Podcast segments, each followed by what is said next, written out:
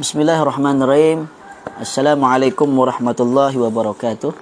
Alhamdulillah wassalatu wassalamu ala Rasulillah wa ala alihi wa sahbihi ajma'in. InsyaAllah pada pagi ini kita akan teruskan lagi penjelasan matan Al-Aqidah At-Tahawiyah masih dalam matan yang ke-218 sebelum ini. Kita habiskan saja penjelasan dari Syekh uh, Dr. Saleh bin Fauzan Al-Fauzan. Hafizahullah. Di mana kali yang terakhir kita berhenti pada firman Allah Subhanahu wa taala. Qul ya qul ya ibadiyalladzina asrafu ala anfusihim wa la taqnatu min rahmatillah. Innallaha yaghfirudz dzunuba jami'a.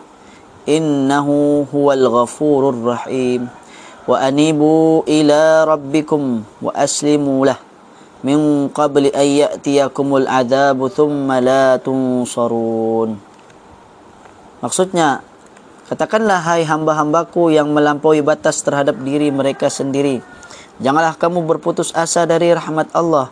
Sesungguhnya Allah mengampuni dosa-dosa semuanya.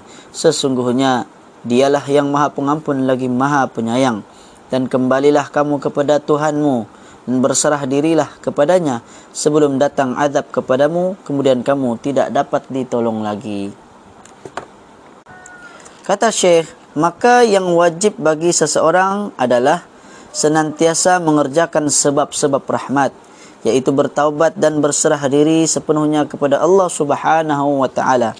Ketika itulah dia akan meraih rahmat Allah Subhanahu wa taala rahmat Allah dekat dari orang-orang yang senantiasa berbuat baik dan berbuat baik adalah sebab diraihnya rahmat. Diraih ini maksudnya mendapatkan rahmat lah.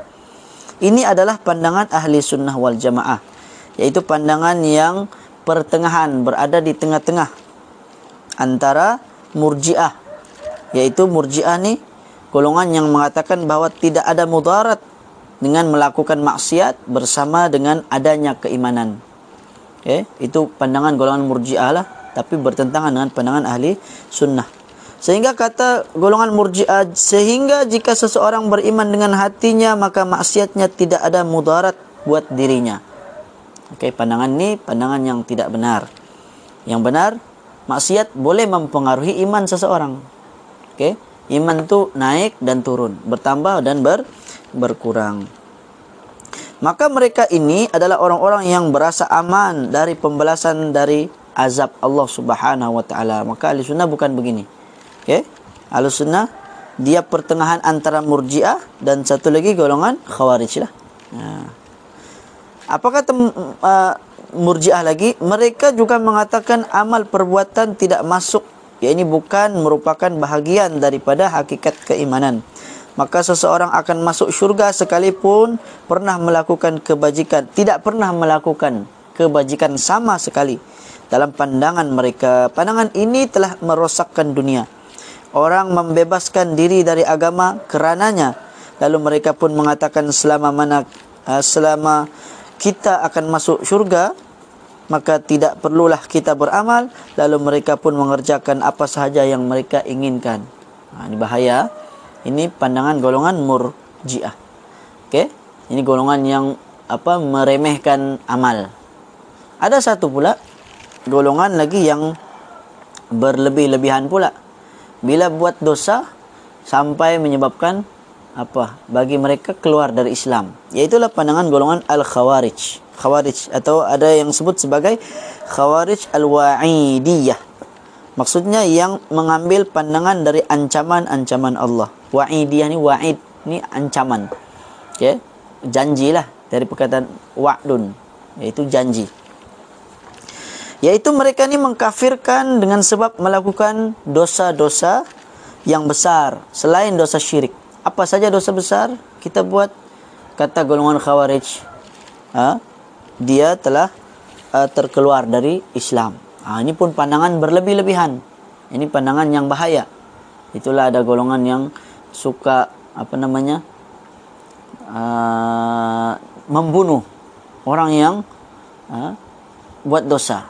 Padahal buat dosa semata-mata tidaklah menyebabkan seorang itu gugur keislamannya. Okey. Mereka memiliki pandangan wajibnya dilaksanakan ancaman yang Allah sebutkan bagi orang yang bermaksiat kepadanya kerana Allah sememangnya mengancam orang-orang yang berbuat maksiat akan tetapi Allah Subhanahu wa taala sebenarnya telah berfirman Inna Allah la yaghfiru an yushraka bihi wa yaghfiru ma duna dhalika liman yasha. Jadi golongan khawarij ni dia lupa akan firman Allah ni. Apa kata Allah? Sesungguhnya Allah tidak akan mengampunkan dosa syirik dan Allah mengampunkan dosa selain daripada dosa syirik bagi siapa yang dikehendakinya. Surah An-Nisa ayat 48. Jadi jelas Allah kata kalau dosa yang dilakukan tu bukan dosa syirik, boleh sahaja Allah ampunkan. Tapi yang tidak diampunkan hanyalah dosa syirik. Dosa syirik Allah tidak akan ampunkan. Maka mereka berada di bawah kehendak Allah. Ya, jika Allah berkehendak, Allah dapat mengampunkannya. Atau jika Allah berkehendak, Allah juga boleh untuk mengadab mereka. Maka inilah pandangan ahli sunnah wal jamaah yang merupakan pandangan pertengahan. Pandangan yang benar uh, adalah pandangan ahli sunnah wal jamaah yang mengambil pandangan pertengahan antara rasa aman dan pengharapan dengan rasa takut dan putus asa dari rahmat Allah. Inilah sebabnya mereka mengatakan rasa takut dan pengharapan berkaitan dengan manusia adalah bagaikan dua sayap burung yang kedua sayapnya harus sama sihat. Demikian pula rasa takut dengan pengharapan jika salah satunya cacat maka dia akan terjatuh sehingga keduanya haruslah seimbang. Mestilah seimbang sebagaimana uh, seimbangnya dua sayap burung.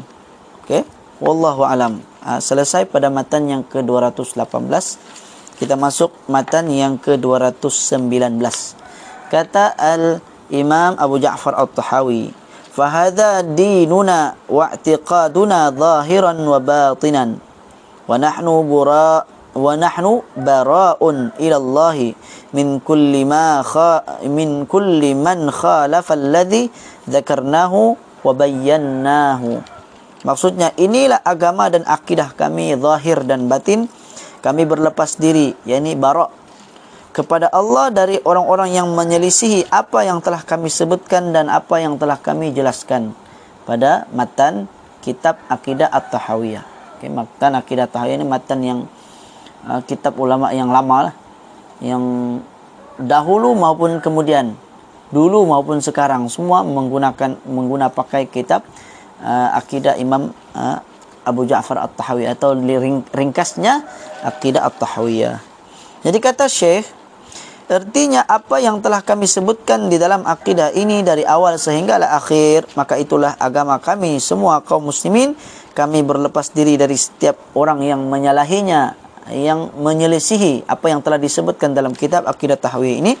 Kerana itu adalah akidah yang hak dan yang menyalahinya adalah merupakan kebatilan. Wallahu alam. Cukup dahulu untuk matan 219. Insyaallah kita akan sambung matan yang ke-220. Aku lu qouli hadza wa astaghfirullahal azim wa lakum wa sallallahu ala nabiyyina Muhammad wa ala alihi wa sahbihi wa baraka wa sallam. Assalamualaikum warahmatullahi wabarakatuh.